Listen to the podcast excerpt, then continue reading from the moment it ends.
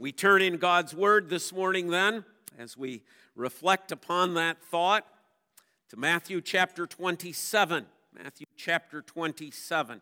We could read this account also in the uh, Gospel of Mark, the 15th chapter, or in John chapter 19, verse 2. He makes reference to this as well, but uh, we're going to read it, the account from Matthew chapter 27. I'm going to pick it up at verse 15. Uh, this is uh, obviously, we are in the morning of the crucifixion. Our sermon series for the next several weeks is going to be the items at the cross, seven of them. I've been thinking about preaching this uh, series for probably about 10 years now and just never got around to it and found it in my notes and my file and thought, I'm going to do it this year. Seven items at the cross. Each of those items speaks to us. There is a message that God would have us hear in the items that we find at the cross. Obviously, a takeoff of the seven sayings at the cross and those sorts of things as well. The first item that we'll look at this morning is a crown of thorns. Matthew 27 15. Now, at the feast, the governor was accustomed to release for the crowd any one prisoner whom they wanted. They had then a notorious prisoner called Barabbas. So when they had gathered, Pilate said to them, What do you want me to release for you, Barabbas or Jesus, who is called Christ? For he knew that it was out of envy that they had delivered him up. Besides, while he was sitting on the judgment seat, his wife sent word to him, Have nothing to do with that righteous man, for I have suffered much because of him today in a dream. Now the chief priests and the elders persuaded the crowd to ask for Barabbas and destroy Jesus. The governor again said to them, Which of the two do you want me to release to you? And they said, Barabbas. Pilate said to them, Then what shall I do with Jesus, who is called Christ? They all said, Let him be crucified. And he said, Why? What evil has he done? But they shouted all the more, Let him be crucified. So when Pilate saw that he was gaining nothing, but rather that a riot was beginning, he took water and washed his hands before the crowd, saying, I am innocent of this man's blood. See to it yourselves. And all the people answered, His blood be on us and our children. Then he released them, he released for them Barabbas, and having scourged Jesus, delivered him to be crucified. Then the soldiers of the governor took Jesus into the governor's headquarters. They gathered the whole battalion before him and they stripped him and put a scarlet robe on him and twisting together a crown of thorns.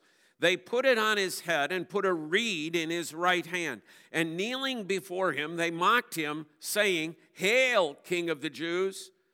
They spit on him and took a reed and struck him on the head. When they had mocked him, they stripped him of his robe, put on it his own clothes on him, and led him away to crucify him. As far the reading of God's word, I invite you to keep it open as we'll look at this and other related passages as well. Let's again bow in prayer.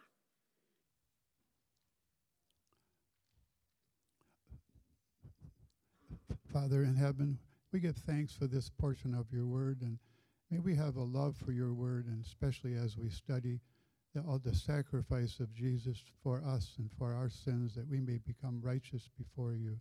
And just bless Pastor Bob as he brings this message to us, we pray and ask in Jesus' name. Amen. Amen. So, first of all, as we consider this morning this crown of thorns, we're going to look at the crown, first of all, as a mocking crown. That's what its intent is, isn't it, in this passage? The whole section of verses 27 through 31 is all a mockery, although that which has happened previous has been a mockery as well. There's been a mockery of a trial before the Sanhedrin, there's been a mockery made of justice already. There is a mockery made by the Jewish people asking for Barabbas. There is a mockery made by Pilate seeking to wash his hands of that which he is doing. The whole thing is a mockery. The whole thing is designed to be a ridicule of Jesus Christ. But certainly, as we look this morning at this crown of thorns that is mentioned there in verse 29, this too is a mockery. First of all, I want you to note the men who are involved. We are told in verse 27 then the soldiers of the governor took Jesus. They're the ones who engage in this practice. And that's significant that these are Roman soldiers. These are not temple guards. These are not hired mercenaries from some other country. These are Roman soldiers. Roman soldiers that then represent something for us, even as Pilate is represented here as well. These Roman soldiers represent most powerful most powerful earthly government on earth at the time. They represent secular might, secular power, secular control, worldly government.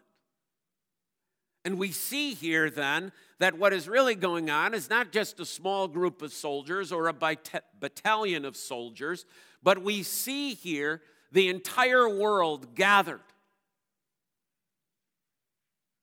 the governments of this world, even as we read in Psalm 2, that, that seek to throw off the constraints of the Lord and of his Son, the King.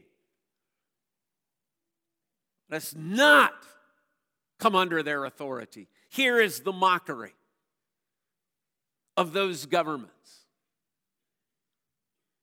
We'll make fun of them. We'll give them a crown. We'll make him a crown. We'll give him homage. We'll put a robe on him. We'll put a scepter in his hand. But it's all done in mockery. And therein, we need to be reminded of the fact that, that these men, functioning as they are upon that day, functioning as representatives of the Roman government of that day and with the authority of the Roman government and with the permission of the Roman government to engage in such mockery, that this is one of those governments that we studied of this past Wednesday night in our study of Revelation, chapter 13. This is that first beast giving rise,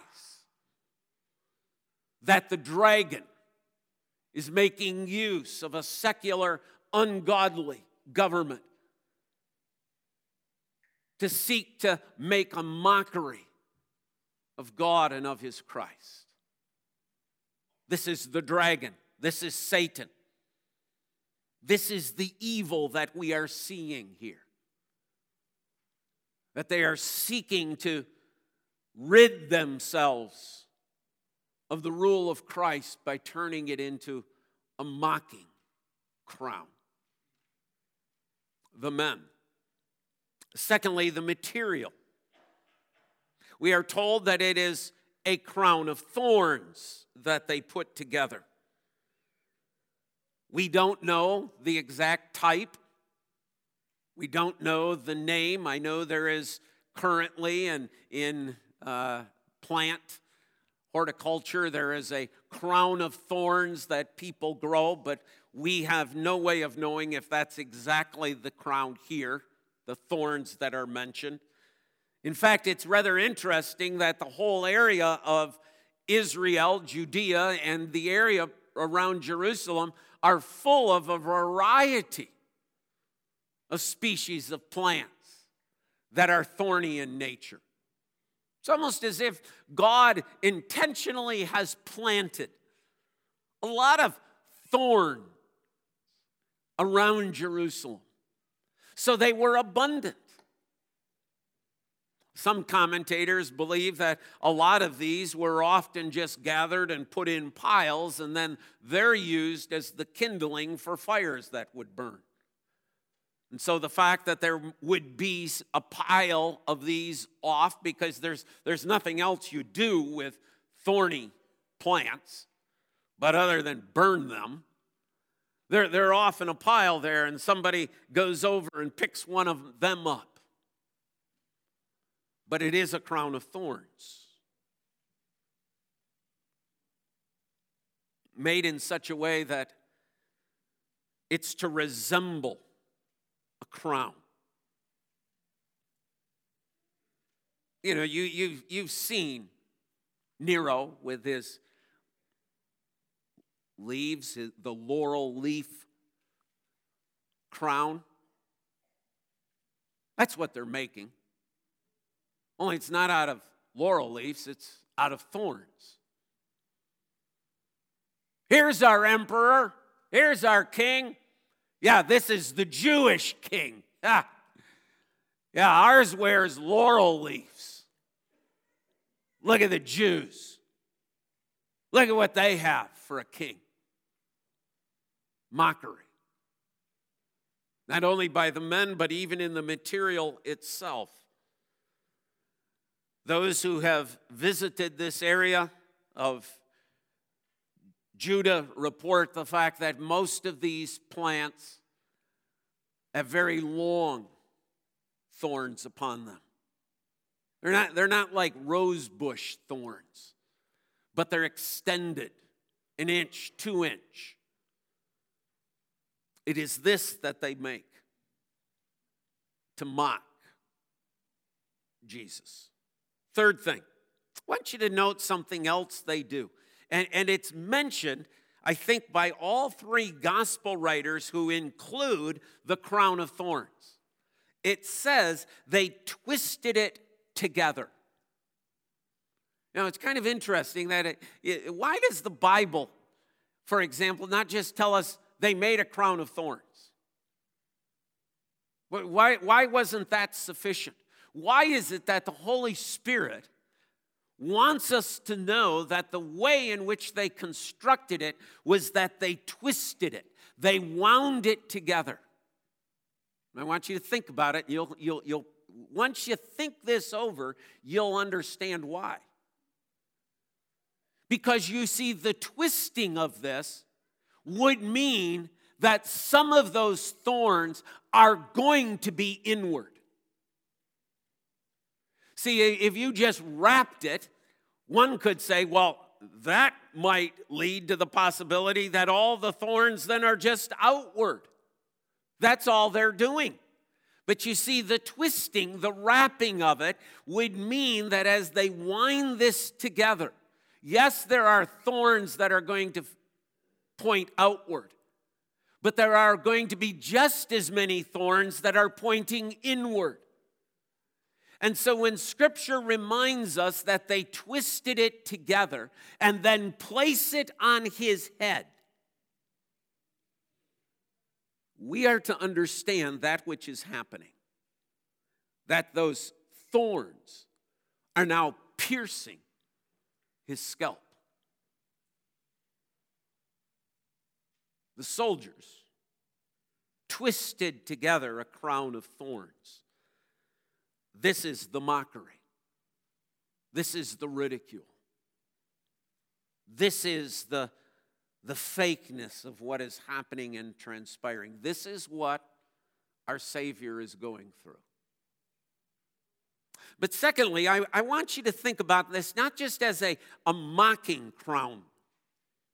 I want you to understand that this is also a suffering crown. Because what is it made of? It's made of thorns. What are we told in Genesis chapter 3 as the curse of sin that falls upon men? I'll curse the ground, and it shall produce thorns and thistles. What's he wearing? A crown of thorns. The very thing, the very thing that is representative of sin in this created world. That if you're going to look for the evidence of sin in the created world, not, not in men's hearts and minds and lives, obviously we find plenty of evidences of sin there. But if we're going to look in this world and we're going to find something that we would say is truly representative of the fact that sin exists. If I sent you out on a search and said, I want you to bring back some item of creation that shows us the fact that the world is under a curse, the most biblically correct thing the most accurate thing, the thing as, uh, as a teacher I'd have to give you a 100 for, is if you brought me thorns. Because that was the very word of God. Cursed. It's the ground because of you. Now, by the sweat of your brow, you're going to have to work and labor because now there's going to be thorns and thistles as that crown of thorns is placed upon his head. And what is interesting, just to get there quickly for, to note, is the fact that we are told that they take the staff out of his hand. We are told that they take the cloak off, but we are never told that the crown comes off. They leave it on.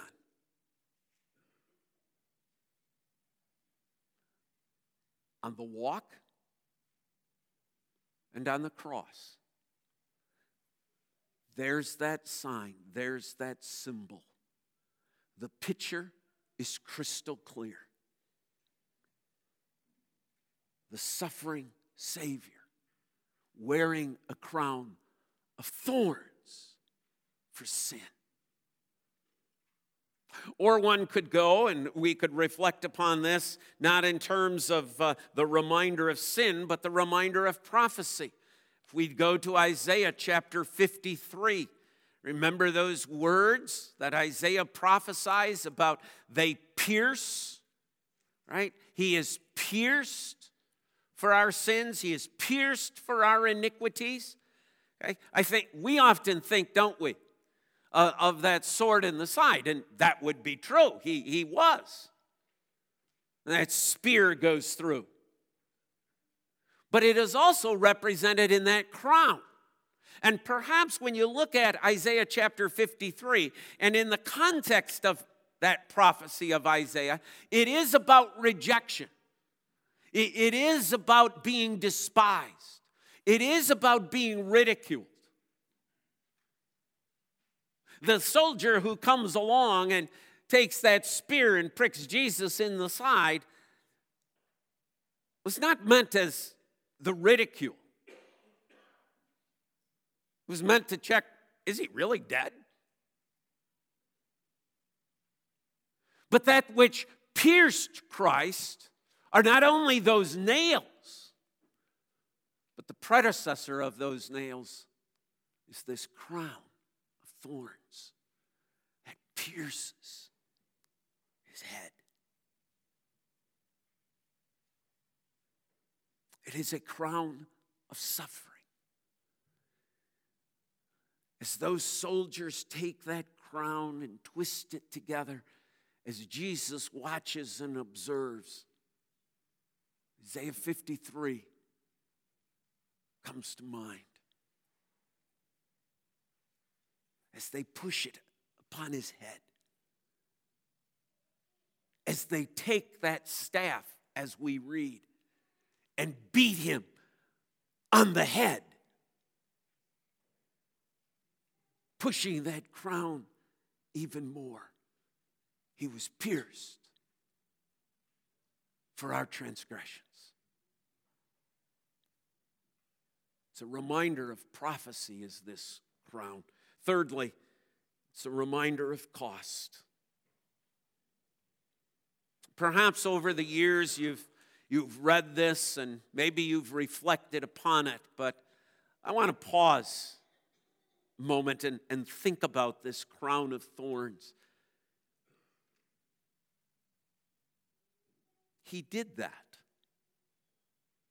He wore that. He dealt with the mockery and the suffering.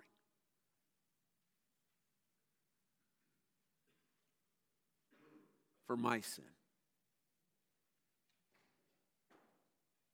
For your sin. Oh, think of the cost. Think of the cost that is going on here. Think of the blood that is trickling down, those drops of blood. Already the predecessor, already the, the forerunner, already the foreshadowing of, of the blood that is going to be spilt upon that cross. All as a payment, all to make atonement for my sin. Did you swear yesterday?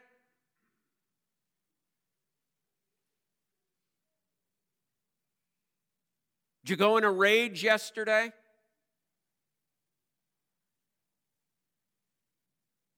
Were you lazy yesterday? Did you gossip yesterday? Did you think evil of someone yesterday?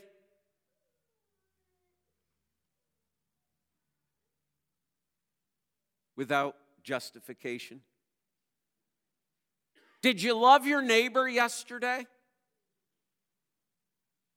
Did you love God with your whole heart, soul, mind, and strength yesterday?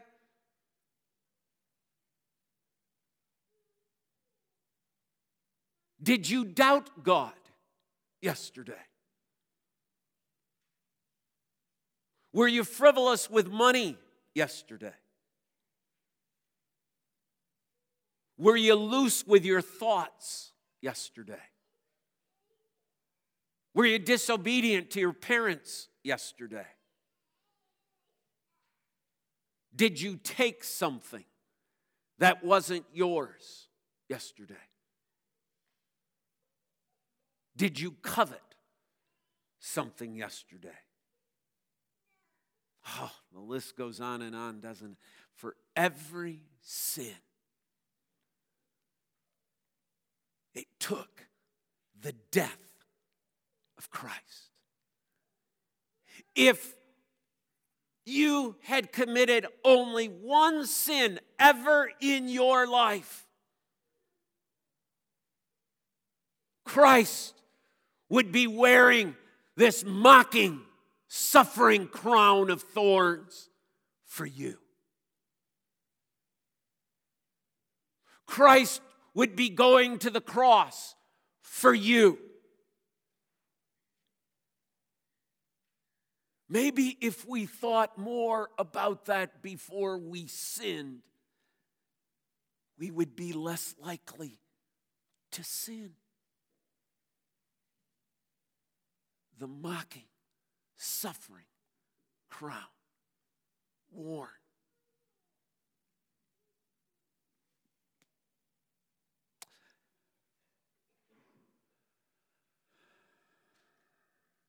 We read nothing of the fact that those who took down the body of Jesus left it on. We read nothing of the fact that when Peter and John rush into the tomb that morning of the resurrection, they find off in the side a crown of thorns.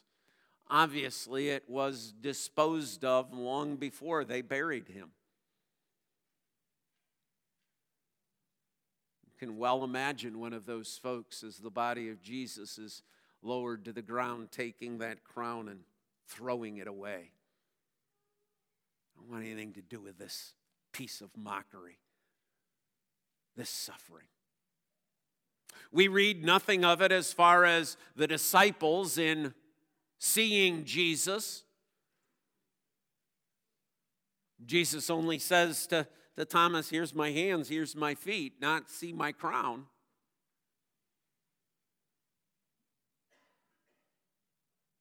But you see, Jesus is wearing a crown.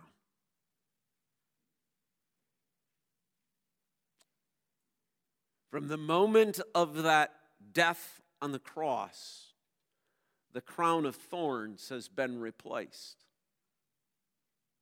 And now that which stands upon the head of Christ, although unseen to the human eye, is a victor's crown. Turn with me to the book of Hebrews, chapter 2. Listen to how the author of Hebrews describes this. Therefore, excuse me, chapter 2, verse 9. But we see him who for a little while was made lower than the angels, namely Jesus. How do we see him? Well, remember, Hebrews is all about faith, right? How do we see Jesus? We see Jesus with eyes of faith. And, and what do we see when we see Jesus? The author of Hebrews tells us. Verse 9. We see Jesus crowned with glory and honor because of the suffering of death. This crown that Jesus is now wearing, that you and I see with eyes of faith, that victor's crown is an earned crown. That's what the author of Hebrews is saying. He didn't deserve the crown of thorns. He didn't deserve that crown of mockery. He did not deserve that crown of suffering, but he deserves the victor's crown. How? Because of the suffering of death. As soon as Christ dies, that which we could physically see is a crown of thorns, but that which we see by faith now is a crown of glory and a crown of honor. That's what sits upon Christ's head. That's what sits upon the head of Jesus.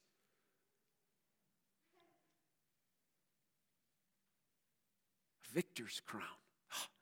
Listen to how John in the book of Revelation, chapter 19, describes this. If you would go with me there. John in the book of Revelation, chapter 19. Then I, I'm starting at verse 11, excuse me. 1911. Then I saw heaven and open, and behold, a white horse. The one sitting on it is called faithful and true, and in righteousness he judges and makes wars. His eyes are like a flame of fire, and on his head, listen, and on his head are many diadems.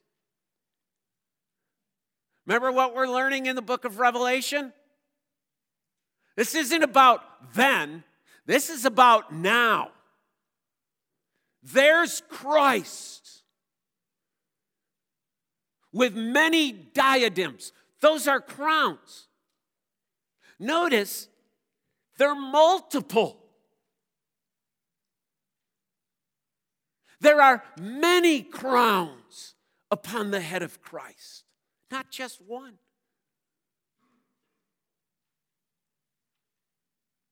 Those that he has earned the crowns of glory and honor because of his suffering. Remember Philippians chapter 2? He humbled himself even unto death. Therefore, God has exalted him to give him the name that is above every name. That at the name of Jesus, every knee shall bow. Who do you bow to? A king. When does he become king? When does he receive this grand and glorious coronation? Because he suffered death. What a glorious picture is revealed to us here. Not of a crown of thorns or a crown of suffering, a crown of mockery, but a victor's crown. A diadem is the crown that is worn of royalty. Why many? Because he's king of the church. Because he's king of creation. Because, as John goes on to tell us, because he is, verse 16, on his robe and on his thigh, he has written, King of kings and Lord of lords. He is above every rule, every authority, and every power. Every human king, every human lord, every human government, every human institution, he wears the crown. He's the king. He's the king of every believer. Right? Here's Calvin. Here's my heart. Here's my heart. Give it to you. You're my sovereign. You're my Lord. You're my king. This is what we were reminded of a few minutes ago with Katie and Adam joined. You promise. You promise? to serve Christ as your Lord, to serve Him as your King. We just got done with the book of Jude, right? What's the whole emphasis? That Christ is Lord and Master, that Christ is King, that Christ is in control.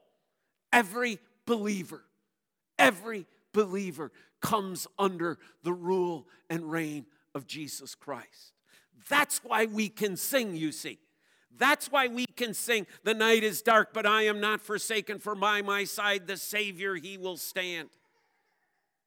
That's why I can sing, No fate I dread, I know I am forgiven. The future sure, the price it has been paid. For Jesus bled and suffered for my pardon, and he has raised to overthrow the grave. Why? Because he's the king. That's why. Because he wears many crowns. There are many diadems that he now wears. Not a crown of thorns, not a crown of suffering, not a crown of mockery. He is the one who is the king of our hearts, the ruler supreme.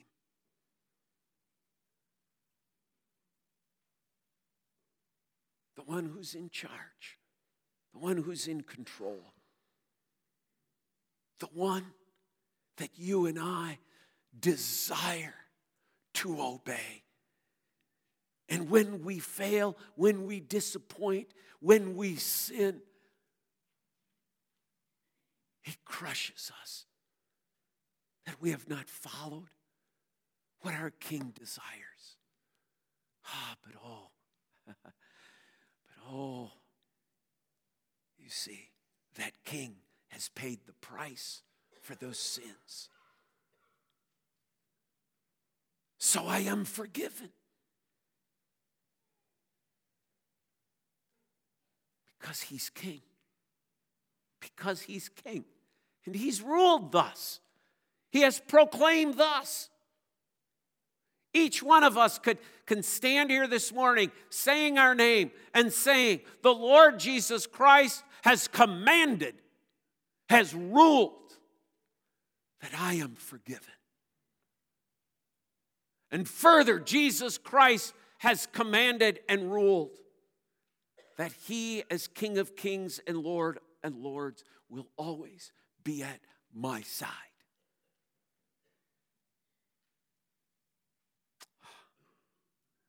How much to learn. Those soldiers, and so many today, so many in the world today want to make a mockery of Christ. They want to laugh at our Lord. They want to laugh at our Savior. They want to laugh at our King. Men today, even as we gather here this morning to worship Him, men today are in their own ways going over to the woodpile, fashioning and twisting together their crowns of thorns and seeking to place them upon the head of Christ but it can no longer be done. Oh, they try. Satan makes a valiant effort at this, but it cannot be done. Why? Because his rule and his reign is forever and ever and ever and ever and ever. He never, never, never will cease to be king. Revelation chapter 11, verse 15. We give thanks to you, Lord God Almighty, who was, who is. For you have taken your great power and begun to reign. The nations raged, but your wrath came. And the time for the dead to be judged, and for the rewarding of your saints, the prophets and saints, and for those who fear your name. Then God's temple in heaven was opened the ark of his covenant was seen. There were flashes of lightnings, rumbling, peals of thunder, and earthquake, and heavy hail. And the kingdom of this world, verse 15, has become the kingdom of our Lord and of his Christ, and he shall reign forever and ever. No one can mock him anymore. No more suffering. For now he reigns. What hope. What peace. What assurance. What an invitation. Come and bow today before the King of Kings and the Lord of Lords. And God's people say, Amen.